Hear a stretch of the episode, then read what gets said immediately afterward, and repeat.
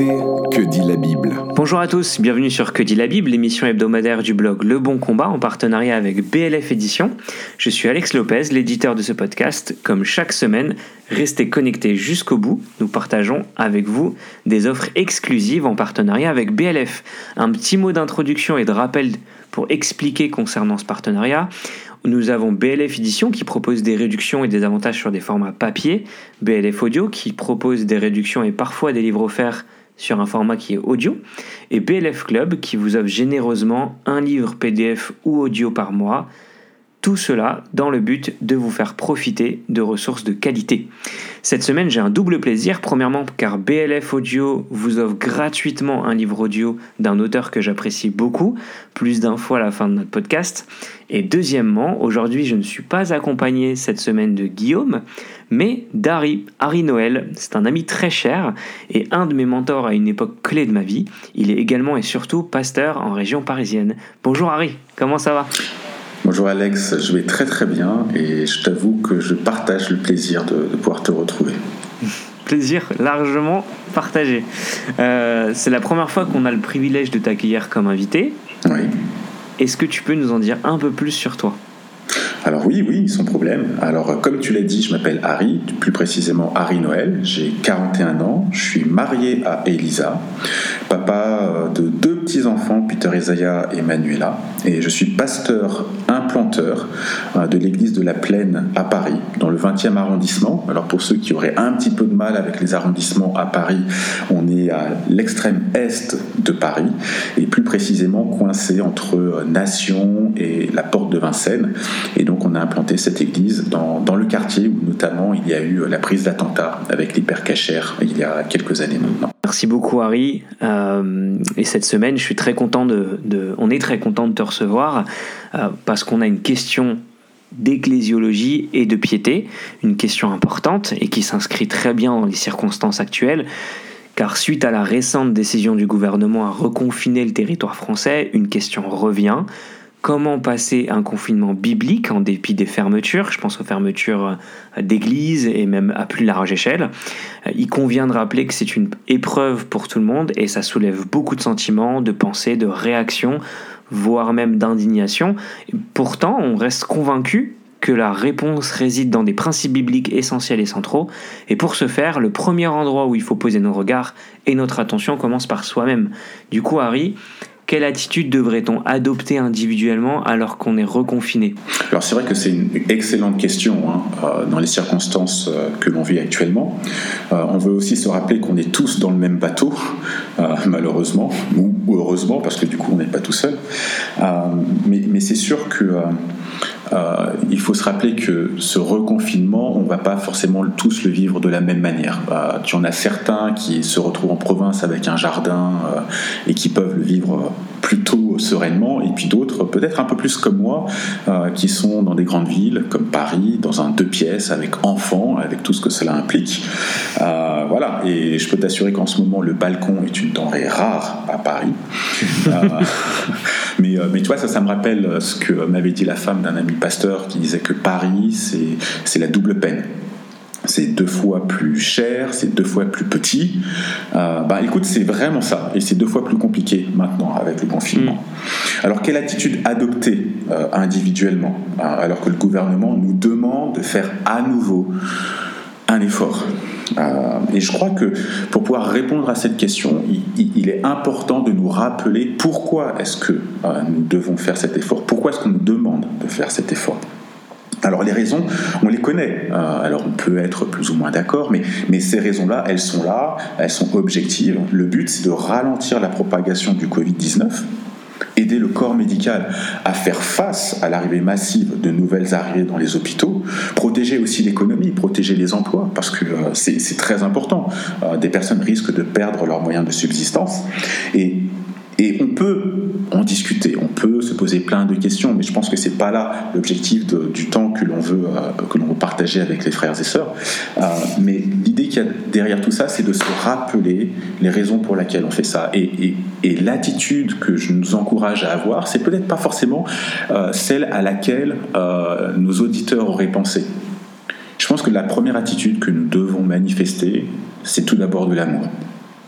Tu sais, je suis toujours interpellé du nombre de fois, ne serait-ce que dans le Nouveau Testament, euh, où euh, la parole nous, engage, nous exhorte, nous encourage à nous aimer les uns les autres. Alors, euh, pour nos auditeurs, amusez-vous à, taper 59 ou Love One Another, en français, les 59 aimons-nous les uns les autres. Et en fait, pour ça, c'est juste un rappel pour nous montrer que manifester de l'amour les uns pour les autres, pour notre prochain, ce n'est pas un accessoire à notre vie de piété, mais c'est quelque chose de, réellement central. Mm. Et, c'est vraiment important de nous le rappeler. et pourquoi est-ce que je parle de l'amour? Parce que sans amour pour mon prochain, euh, je ne vais pas me sentir concerné par la situation. Et je ne verrai pas que mon isolement, finalement, est aussi un moyen d'être actif dans justement cette lutte contre, contre cette pandémie. Et, et, tu vois, et ça, je pense que c'est déjà une première piste de pouvoir nous dire que malgré le fait d'être isolé, nous pouvons nous saisir de cette occasion, même si c'est de manière invisible, saisir de cette occasion pour être actif, aider notre gouvernement, aider notre pays, aider ceux qui souffrent, aider ceux qui sont... Euh, ceux qui sont vulnérables euh, face à cette maladie. J'ai aussi besoin d'amour pour être patient euh, avec mes enfants lorsque dans deux pièces ils font énormément de bruit. J'ai besoin d'amour pour avoir de l'humilité euh, devant les décisions que peuvent prendre les uns et les autres. Je pense notamment à nos églises. Certaines décident de, fermer leurs portes euh, et on a des frères qui peuvent crier euh, Ah, mais écoutez, vous n'avez pas confiance en Dieu. Non, j'ai besoin d'amour pour aimer cette église qui a pris cette décision. Ou à contrario, d'autres églises qui, elles, décident de rester ouvertes. Et puis là, on pourrait se dire Ah, mais vous êtes complètement irresponsable. Ce sont des décisions qui sont difficiles à apprendre et je veux vraiment me garder de, donner des leçons, mais déjà de manifester de l'amour euh, dans cette situation, de l'amour envers nos frères et sœurs, de l'amour envers euh, ceux qui souffrent, de l'amour envers ceux qui sont vulnérables. Et, pourquoi est-ce que je, trouve que l'amour est un bon point de départ? Euh, Parce que c'est, je crois, le meilleur encouragement, la meilleure motivation pour nous, pour pouvoir supporter aussi ce que le gouvernement nous demande, qui est tout simplement de perdre en confort pour le bien d'autrui. Et c'est une bien meilleure motivation que la crainte de se choper une amende de 135 euros. Alors on est d'accord, on est d'accord, c'est pas facile humainement, humainement et c'est pourquoi on, a vraiment besoin de l'aide de Dieu. On a vraiment besoin qu'il soit là, qu'il nous accompagne, qu'il nous montre et qu'il fasse naître en nous cet amour qu'il veut que nous manifestions autour de nous. La deuxième attitude qui me semble vraiment importante, c'est la confiance la confiance que Dieu reste totalement au contrôle, que cette pandémie n'est pas une surprise pour lui, et que dans sa grâce, il peut même utiliser notre confinement dans nos vies pour notre bien. Tu vois, ça, ça me fait penser à, Romains 8, euh, verset 28, car toute chose concourt au bien de ceux qui aiment Dieu. Pas seulement les bonnes choses, mais aussi les moins agréables. Et c'est magnifique de nous rappeler que le Seigneur n'est pas limité pour notre bien aux seules bonnes choses, mais qu'il sait et qu'il peut aussi utiliser des situations difficiles, des situations compliquées pour nous faire grandir. Il peut utiliser tous les aspects de nos vies pour ce merveilleux but qui est notre sanctification et de nous utiliser pour euh, proclamer, annoncer, incarner l'évangile de Jésus-Christ. C'est euh, extrêmement fort ce que tu nous rappelles là, Harry, surtout euh, euh, le rapport au prochain qui est challengé, aborder un amour qui n'est pas un accessoire, mais au contraire qui est un amour qui est vivant, qui prend racine et qui prend vie, aimer notre prochain, avoir confiance en Dieu, il est clair que sans ces principes-là, on a vite tendance à nous engluer dans notre indignation personnelle et ça implique de pas lâcher Dieu du regard et de vivre quelque chose de véritable. Euh, merci beaucoup pour ce rappel, je pense qu'il est réellement central. Mais quand on dit quelque chose, ou quand on dit plutôt vivre quelque chose de véritable, euh, qu'est-ce qu'on peut faire justement pour rester connecté au Seigneur en ces temps de confinement J'ai remarqué que euh, quand on passe par des moments difficiles, on, aime bien trouver des personnes qui, qui, ont vécu la même chose, qui ont une expérience qui est similaire à la nôtre. Euh, et ça, c'est toute la force du, témoignage et de l'expérience. Et je crois que l'apôtre Paul a beaucoup à nous apprendre.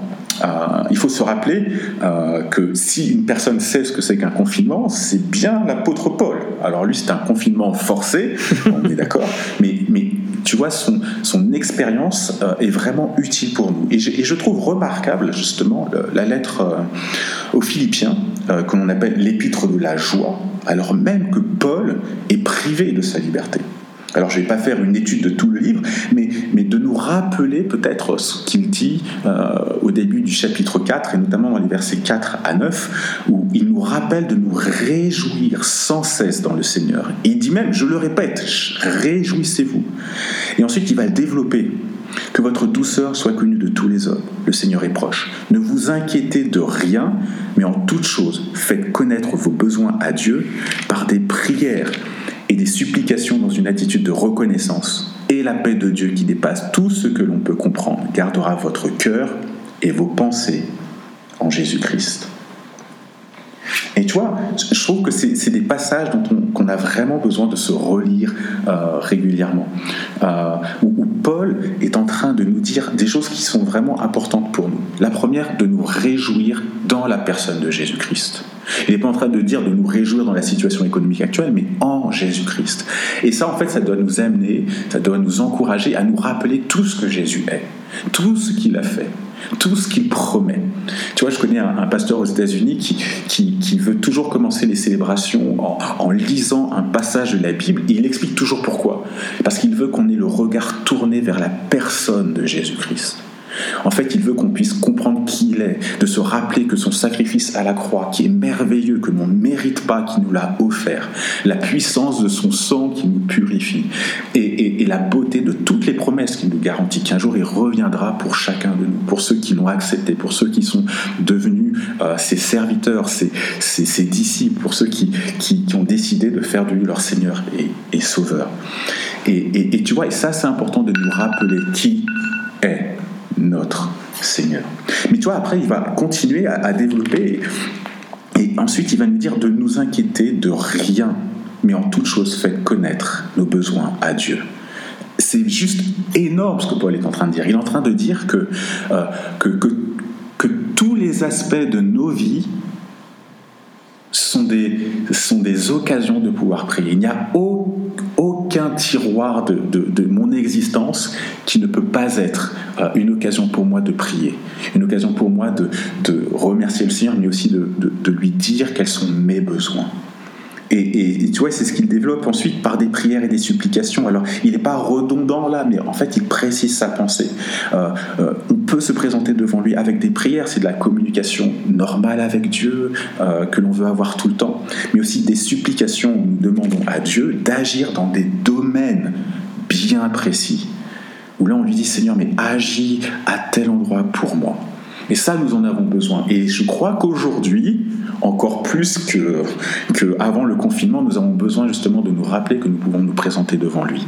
Et là, maintenant, je vais commencer à répondre à ta question. C'est comment est-ce que nous pouvons rester connectés? Je sais, mon développement était un petit peu long, mais c'est parce que je suis pasteur, c'est pour ça. Et, et, et, il nous rappelle dans une attitude de reconnaissance, hein, qui est peut-être un, un bon garde-fou qui nous permet de ne pas tomber dans la sinistrose. Et, et voilà ce qu'il dit. Et la paix de Dieu qui dépasse tout ce que l'on peut comprendre gardera votre cœur et vos pensées en Jésus-Christ. La raison pour laquelle je, je, je peux être encouragé à être connecté à Dieu, c'est parce que j'ai besoin de Dieu. Je sais que ça peut paraître simpliste comme ça, mais c'est ce que Paul est en train de, de, nous montrer. Et la paix que nous avons besoin, encore plus aujourd'hui avec ce temps de confinement, eh bien c'est lui qui peut nous la donner. C'est en lui qu'on peut la trouver. Et cette paix, elle est tellement extraordinaire qu'on ne peut pas la comprendre, on ne peut pas la saisir, mais on peut en jouir, on peut en être au bénéfice. Alors comment est-ce que je peux être connecté à Dieu en étant convaincu que mon besoin, ma sécurité, ma paix, le fait que je peux trouver quelqu'un qui peut m'écouter, qui peut répondre à mes besoins, eh bien que c'est dans sa personne et que c'est auprès de lui que je peux trouver exactement ce réconfort. Merci Harry, c'est extrêmement central ce que tu viens de rappeler. Euh, J'aime beaucoup cette emphase où tu nous rappelles que euh, Philippien est, une, est un hymne à la joie en quelque sorte, mais que sa joie n'est pas juste une joie humaine, sa joie c'est Christ. Oui. Et, et, quelque part, euh, dans notre confinement, à nous de, de pointer comment, comment bien le vivre au final, c'est à regarder vers Christ et à profiter des occasions lui montrer tous les sujets de prière. Et tu vois, je ne sais pas si euh, euh, notre lecture euh, habituelle nous permet de voir les subtilités et les beautés de la parole de Dieu, mais tu vois, dans ce passage-là, on doit se rappeler que Paul ne s'adresse pas seulement à des individus isolés, mais il s'adresse à une église, mm. avec tout ce que cela implique. C'est-à-dire que tout ce qu'il est en train de dire là, on peut le vivre en église. Mm on peut se, rappeler de qui est Dieu, de se réjouir ensemble, de prier ensemble, de supplier notre Seigneur ensemble et d'être au bénéfice de sa paix ensemble. Et je crois que l'Église a aussi son rôle à jouer pour chacun de nous. Et tu vois, alors je vais faire un jeu de mots, mais comment est-ce qu'on peut être connecté au Seigneur? Eh bien, je vais nous encourager à rester connectés à nos églises, de rester connectés à nos frères et sœurs, et de profiter, oui, des, moyens technologiques qui sont à notre disposition, et eh bien pour continuer à grandir, continuer à nous encourager et continuer à vivre ce que Paul nous encourage à vivre au travers de ce texte-là. Merci beaucoup, euh, Harris. Je pense que c'est vraiment le, le, un mot qui qui conclut cette, euh, cette approche-là et cette question.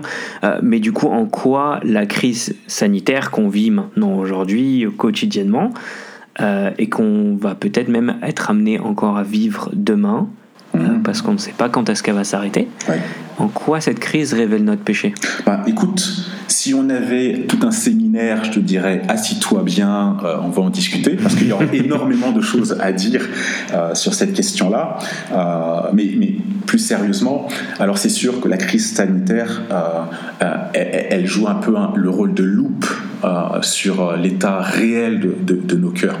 Euh, tu vois, je, vais faire exprès parce que Guillaume n'est pas là, mais, mais citer quelque chose que je l'ai entendu dire une fois lors d'une prédication. où il avait dit lorsque vous prenez une éponge, si vous voulez savoir ce qu'il y a à l'intérieur, vous la pressez vous la pressez.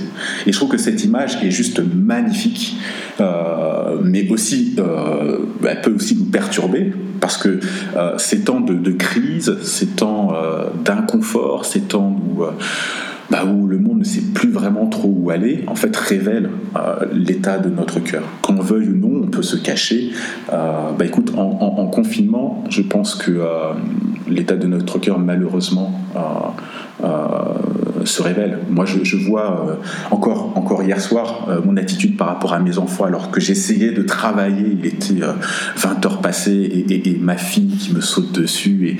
Et, j'avoue, hein, j'avais pas beaucoup de patience à ce moment-là. Mais, mais tu vois, ça me rappelle une autre histoire où, à l'Institut biblique, et pourtant les conditions étaient optimum. Alors c'était un confinement doré, euh, mais, mais, mais, tu vois, alors que j'étais dans, dans, mon institut où j'ai passé une année, euh, où ça a été vraiment pas facile pour moi de vivre au contact des frères et sœurs, parce que tu vois, dès que tu mets deux pêcheurs ensemble, voilà, tu sais ce que ça va donner.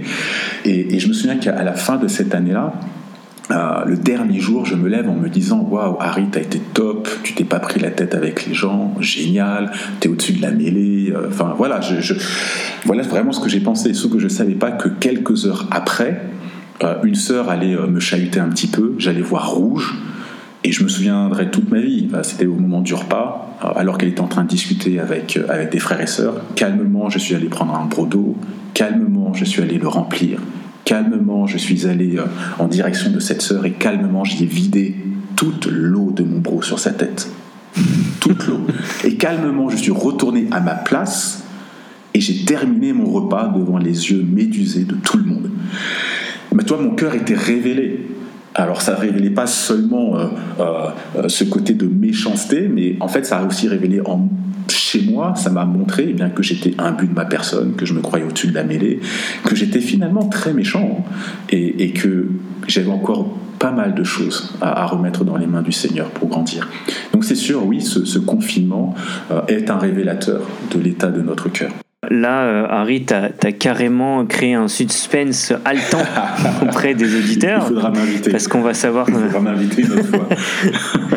on va vouloir savoir ce qui s'est passé pour euh, la sœur avec le brodo. Mais, euh, mais clairement, non, tu, tu, tu, abordes un point qui est, qui, est, qui est, je pense, central dans notre perception et notre vécu. Je, alors, je, je l'affirme sans, sans équivoque, moi-même ou les frères et sœurs. Euh, ce confinement révèle euh, nos limites en famille, euh, entre confinés peut-être, envers le, gouvernement. Enfin, et je, pense que clairement, il y, a une clé centrale là-dedans, c'est de pouvoir, comme tu l'as très bien dit, prendre exemple sur Paul, le, confiné déconfiné, quoi. Mm. quelque part. Mais, mais finalement, dans, dans un quotidien où où nous, on est sursollicité au niveau des informations en tant que chrétiens. Il y a nos familles, euh, nos, parents, euh, nos, tantes qui peuvent nous appeler pour nous donner euh, le rapport journalier des médias, les réseaux sociaux.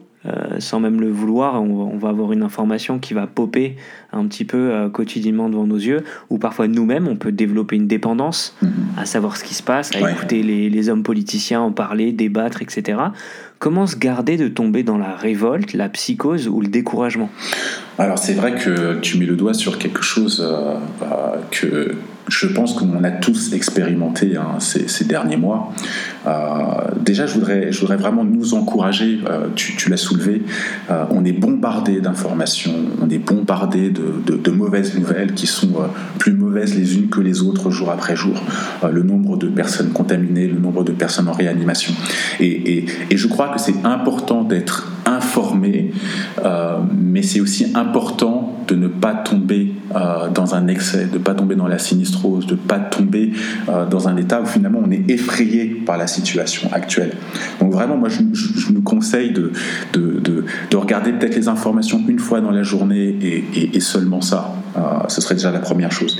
Mais toi, ce que tu as dit révèle quelque chose que, Paul, justement dans la suite du texte que j'ai lu, met en lumière. C'est le combat qu'il y a dans nos pensées. C'est un réel combat. Euh, tu vois, Paul ensuite invite les frères et sœurs à porter leurs pensées sur tout ce qui est vrai, tout ce qui est honorable, tout ce qui est juste, tout ce qui est mm. pur, tout ce qui est digne d'être aimé et tout ce qui mérite l'approbation. Et ensuite, il dit que c'est ce qui est synonyme de qualité morale et ce qui est digne de louange. Paul est en train de nous dire que, que nous devons faire attention à ce que nous laissons entrer euh, en nous. J'ai un ami qui, qui, répète souvent qu'il euh, euh, doit faire attention à ne pas laisser les oiseaux faire leur nid sur sa tête. et en fait, l'idée, c'est que c'est vrai qu'on peut se nourrir de, de, mauvaises nouvelles, mais ce que Paul veut, il veut qu'on se nourrisse de ce qui est bon. Ça, c'est quelque chose qui peut nous édifier. Euh, je peux écouter les mauvaises informations toute la journée. Euh, à la fin de la journée, ça reste des mauvaises nouvelles. Et c'est pas ça qui va vraiment m'aider. Mais de vraiment garder nos pensées vers ce qui est vraiment digne de louange, ça c'est vraiment important et c'est un combat. Et c'est pour ça que dans ce combat, je le redis encore une fois, on n'est pas seul. Nous avons besoin de l'Église, nous avons besoin des frères et sœurs. J'aime beaucoup comment est-ce que Paul, euh, dernièrement dans, dans, notre Église, on a étudié la lettre de Paul aux Thessaloniciens, la première lettre en particulier, et c'est c'était très marquant de voir comment est-ce que Paul, je crois, à trois reprises, dit Encouragez-vous en vous rappelant ces choses. Et c'est là où on voit toute la beauté de l'Église, de ce merveilleux cadeau que Dieu euh, nous a fait, d'être un corps avec tout ce que cela implique, de nous encourager, de nous rappeler les vérités de la Bible, euh, de nous soutenir les uns les autres quand il y en a qui sont plus faibles, eh bien, les frères et sœurs sont là pour aider. Et, vraiment, je pense que là, il y a une clé. Faire attention à nos pensées, vraiment les nourrir avec ce qui est digne de louange et de nous rappeler que nous ne sommes pas seuls dans ce combat. Et pour terminer, peut-être, euh, de rappeler que, que ce que Paul dit dans ce passage-là, ensuite il va préciser quelque chose qui est important pour nous. Il ne va pas seulement nous dire mettez en pratique ce genre de choses, euh, comme s'il nous disait faites ce que je dis, pas ce que je fais. Non, il nous dit je mets réellement en pratique tout cela. Voilà ce qu'il dira. Ce que vous avez appris, reçu et entendu de moi et ce que vous avez vu en moi, mettez-le en pratique. Et on veut se rappeler que Paul, le confiné, a mis en pratique cela. Alors si lui, justement, il a pu nous écrire cette lettre de la joie, c'est peut-être et certainement parce qu'il a mis en pratique ce qu'il a enseigné, ce qu'il nous enseigne. Et pour terminer, euh, je dirais que euh, de nous attacher euh, aux promesses de Dieu. Et c'est ce que Paul rappelle à la fin de ce verset 9. Et le Dieu de la paix, de cette paix dont nous avons besoin chacun de nous, dans ce temps de confinement, dont nos concitoyens également ont besoin et le Dieu de la paix sera avec vous. Que l'on soit seul, isolé, que l'on soit en famille avec des enfants qui crient toute la journée, le Seigneur est avec nous. Amen. Notre morale finalement commence là où nos cœurs se tournent. je prends un exemple personnel, ça m'a beaucoup parlé ce que tu as, as dit, Harry. J'ai un frère qui, lui, est, devenu presque accro aux médias et, à comment est-ce qu'on est tiraillé. Et on en, parlait, on priait pour ça. Et puis à la fin, en fait, au final, il s'avérait que, en toute honnêteté, il m'a regardé, il m'a dit, ouais, j'ai peut-être besoin de faire un jeûne. Même un jeûne de, ça, parce que j'en suis devenu accro, je n'écoute, ça, je n'écoute que ça. Et ça, ça a aussi un impact sur son moral, sur sa manière de voir les choses et sur sa perception de la souveraineté de Dieu derrière aussi, quelque part. Euh, merci pour ce rappel, parce que je pense qu'une des clés qui nous permettent de, ne pas sombrer euh, dans la psychose, le découragement et de surpasser, de passer au-dessus de la vague de ce confinement, c'est comme tu l'as dit, mettre en pratique l'enseignement comme Paul le faisait et nous rappeler que Christ est avec nous. C'est ça qui faisait la grande joie de Paul et c'est ça qui doit faire notre grande joie. Merci Harry avoir un amour actif pour son prochain, placer sa confiance dans la souveraineté absolue de Dieu. Euh, c'est une application très pratique que tu nous donnes là de Philippiens et qui révèle notre condition et notre besoin de plonger nos actions et nos réactions en lui. C'était Que dit la Bible en partenariat avec BLF Audio. Chose promise, chose due en début de podcast. Cette semaine, BLF Audio nous offre le livre même pas peur de Jean-Pierre Magréo. C'est un auteur que j'aime beaucoup, il était mon mentor durant ma formation avec le R2E de France Évangélisation. Du coup, je, dédicace spécialement ça à ma promo et à JP. Euh, c'est un livre qui s'emboîte de manière excellente et très pratique avec le thème d'aujourd'hui. Euh, si, je, si, je, ne devais citer qu'un passage, euh, je cite Nous avons tourné le dos à l'espérance et nous l'avons remplacé par la peur. L'auteur propose à l'homme d'abandonner ses peurs pour recevoir sa paix, son espoir et son réconfort. Pour bénéficier de ce livre offert, pour une durée limitée, rendez-vous sur blfaudio.com avec le code que dit pas en majuscule Q E D I T P A S P E U R pour obtenir votre livre et retrouver toutes ces informations dans les liens du podcast. Quant à nous, nous nous retrouvons la semaine prochaine. Retrouvez d'autres épisodes sur www.leboncombat.fr.